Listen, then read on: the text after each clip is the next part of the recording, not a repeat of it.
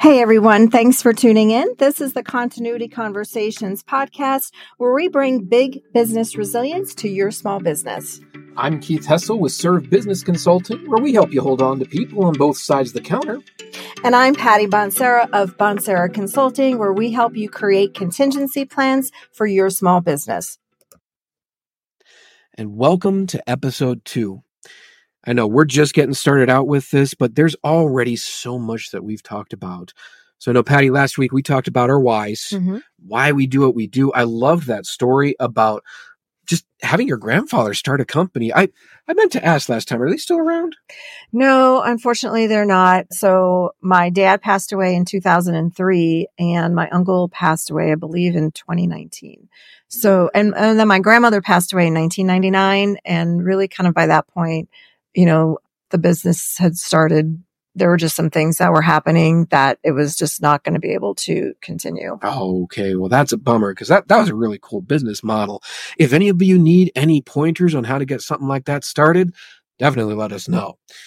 But we addressed a lot of the how last time, or excuse me, a lot of the why last time. How do you do this? You know, the, the biggest thing with contingency planning, with setting up a business plan for retention, you have to know how you're going to do it. Mm-hmm. There's a mm-hmm. whole bunch of different ways. From the retention standpoint, probably the most effective one is called Net Promoter Score. And it's literally a measurement of how referable is your business. Now, if you've been in any kind of networking group, you know you can put together a commercial, you can put together an elevator pitch, but one of the hardest things that anybody ever has to do is ask, Hey, who can you refer to me? Sometimes it works. For some people, that comes very easily. For a lot of people, not so much. But when you know how referable your business actually is, it can make it that much easier to actually ask for that referral. So that's what Net Promoter Score does is it gives your business a score based on feedback collected from customers, collected from employees.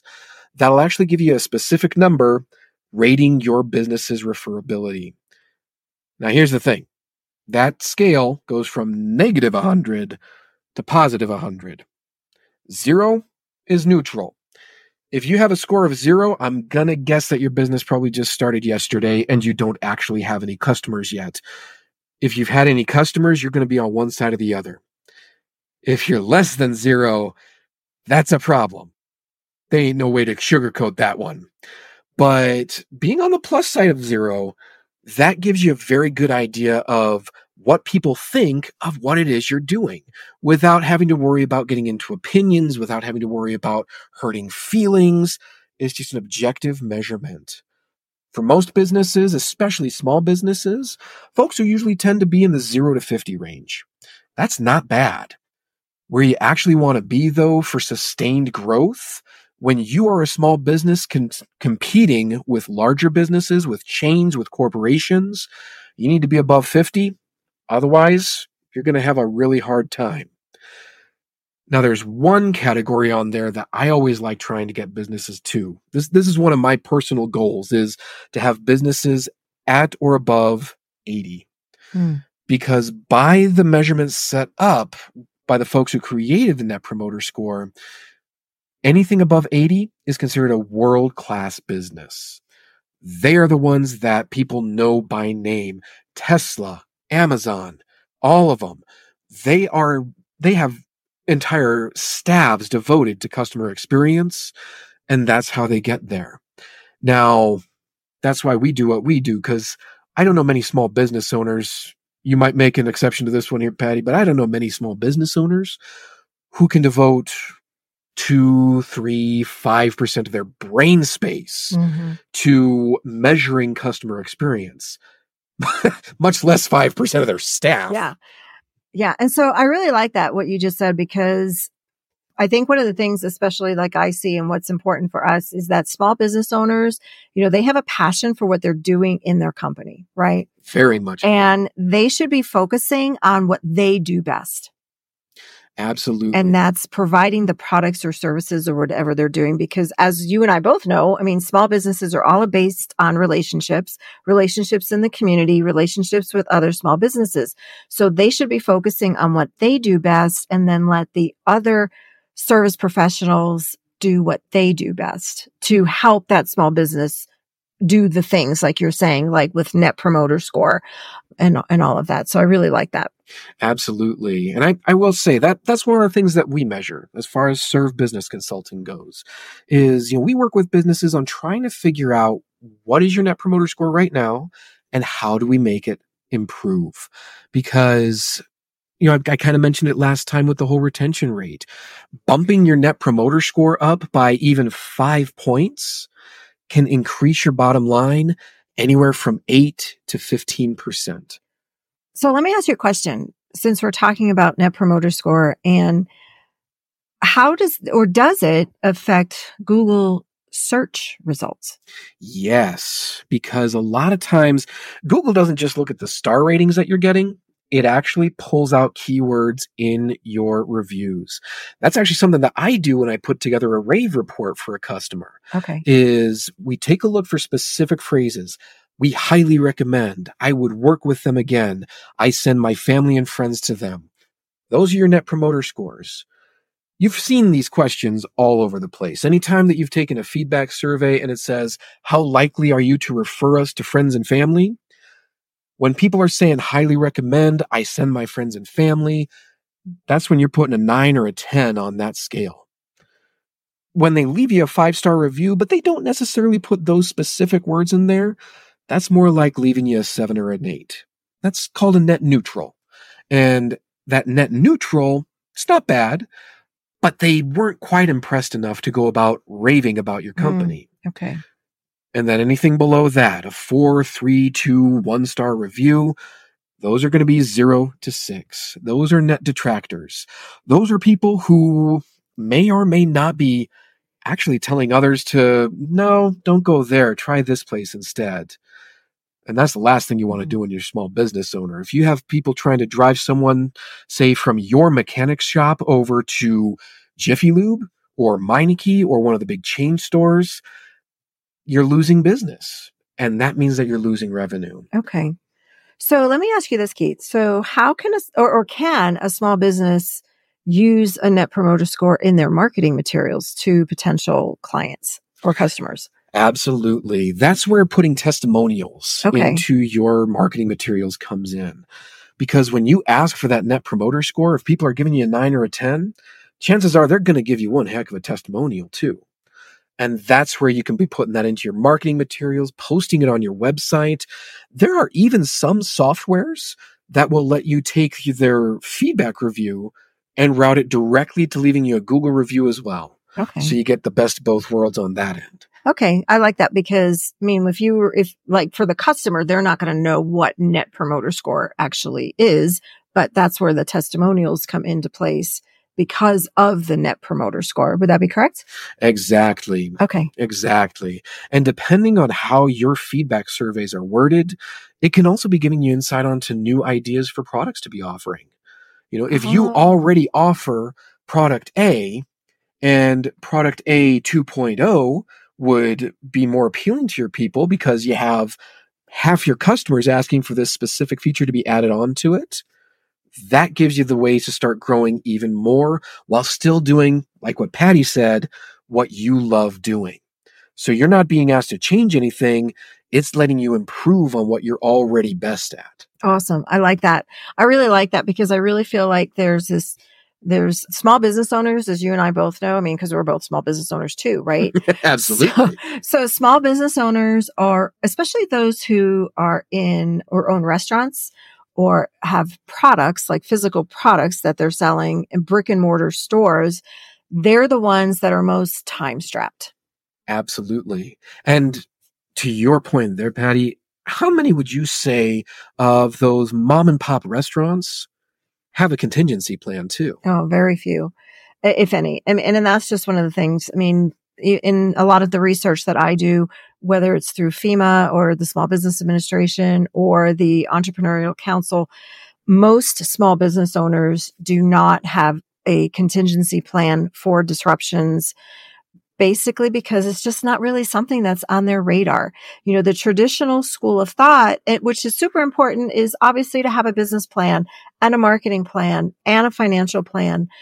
But the contingency plan is the one that's going to keep, it's like the glue that's going to keep all those other things together when you have some type of an emergency. An emergency, you know, when we talk about emergencies, I think the context of that is relative and, and very subjective. Absolutely. You know, just depending on who you are and what your business is. But it's still all tied to having that contingency plan in place. Absolutely. What what may be day in and day out operations for one person could be another person's version of their hair on fire. Exactly. Exactly. And especially like here in Colorado Springs, if you're listening here in the Springs, you know, back in, I believe it was early December, if you remember, Keith, there was a fire downtown in one of the cafes that affected several of the small businesses in that area that have now had to physically leave the building because of all the smoke damage. And I know one of those businesses is, you know, still trying to find a replacement location. And, but that's still been a major disruption to, to their business.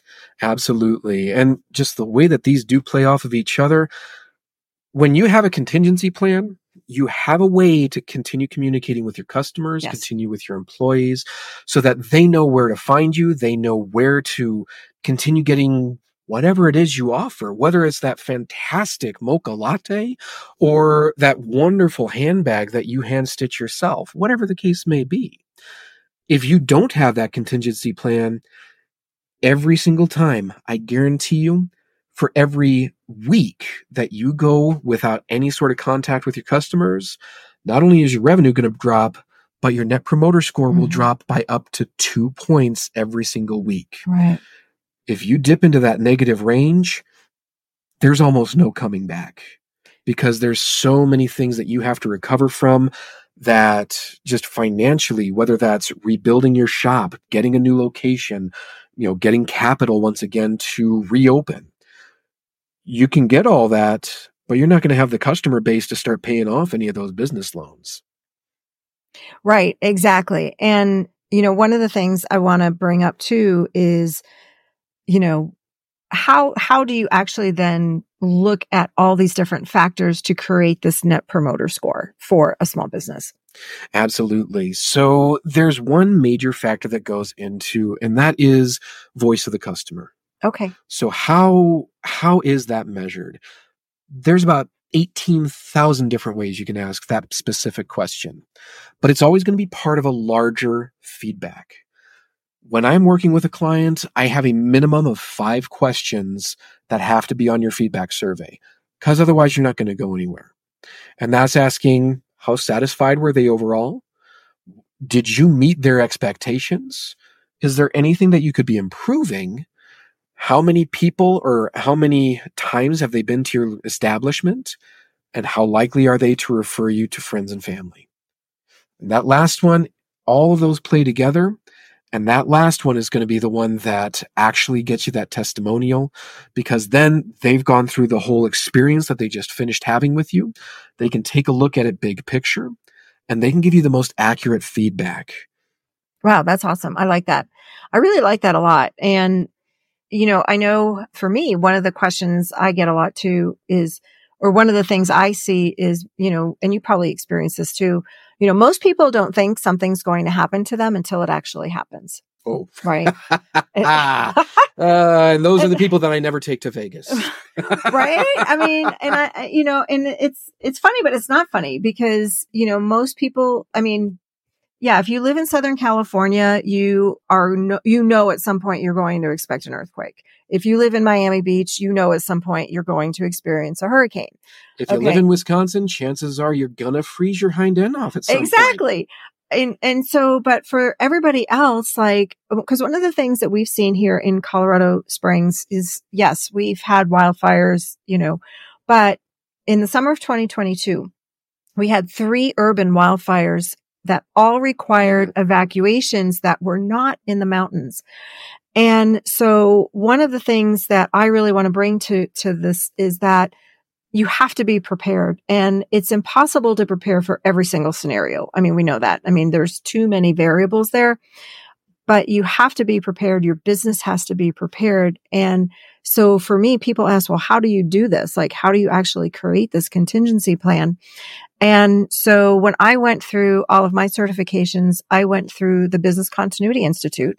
They are a global organization. And so they're amazing because, because they're global, our framework is global. And so we have a very specific six step framework that we take a client through to really show them and, and actually gets the plan created. But the most, I feel the most important piece of the plan, there's two pieces really. One is that impact assessment and that will show a client in dollars and cents, if you do not have a contingency plan, then this is the revenue that you stand to lose. Absolutely. And the other part is actually exercising the plan, which comes a little bit later in that framework because you cannot create a contingency plan, put it in a binder and let it sit on a shelf and collect dust because then it does you no good. So what I do is we, you know, who are the key people? Who are the stakeholders in your company? You know, we train them, we create the communications plan and we do all that. We bring that big business contingency planning on a smaller scale, but using that very same framework to a small business because I personally feel, and I know you do too, that every small business deserves the same resilience as the big companies. Oh, absolutely. Absolutely. And it's funny you mentioned that too, is you know when when you are a small business and we're talking to our our brothers and sisters out there who are sitting at 10 15 20 employees if that maybe even less. You want to know one of the really cool ways to hold on to your employees? What's that? Make them part of your resilience plan. Oh absolutely. Because if your employees know what that contingency plan is going to be, if they feel like they have a specific part in it, that is one of the very easy, easy, painfully easy ways to get them to have some buy in into your company. And employees who have buy in are the employees who stick around. We'll go into this in a future episode. no, but that- holding on to one employee from leaving mm. that can save you up to two and a half times what you are currently paying that person. And if they have that buy in, there is a 12% drop in their likelihood of leaving. That's a really great point, Keith. And I really like that because when you have a contingency plan and when you're bringing your key employees into that plan, because one of the things I talk about is the less people will panic. Because when they know what to do, during, you know, when that disruption happens, when they know what to do, they are going to be more empowered to actually make sure that that company is working through the disruption. They're not going to freak out. They're not going to freeze. They're actually going to have a strategic plan. And like you said, when they have buy-in, not only that too, but I mean, they're going to feel so much more valued because you're bringing them into a bigger vision for your company. Absolutely. And that goes for everyone from your VP of operations all the way down to the janitor. And I should not say all the way down because I used to be a janitor. So I would say personally, all the way from your VP uh, of operations across the board. Yeah, absolutely. Absolutely. I love that. I love that because all of that really just creates, because then you're talking about too, not only talking about the resilience of the business, but now we're talking about human resilience. Absolutely. We're talking about the potential of the, hu- you know, humanity and human resilience for that individual to really feel like that valued stakeholder in the company and not just another employee. Absolutely. So there's your lesson in psychology for the day. if you have employees, if they feel like they have a say in stuff, they're going to feel valued. And that doesn't require Freud to give you that whole insight there. Yeah, I'm not a psychologist. oh. Well, keep an eye out for next time, folks, because we are so excited with where this podcast is going, with where small businesses in America are going.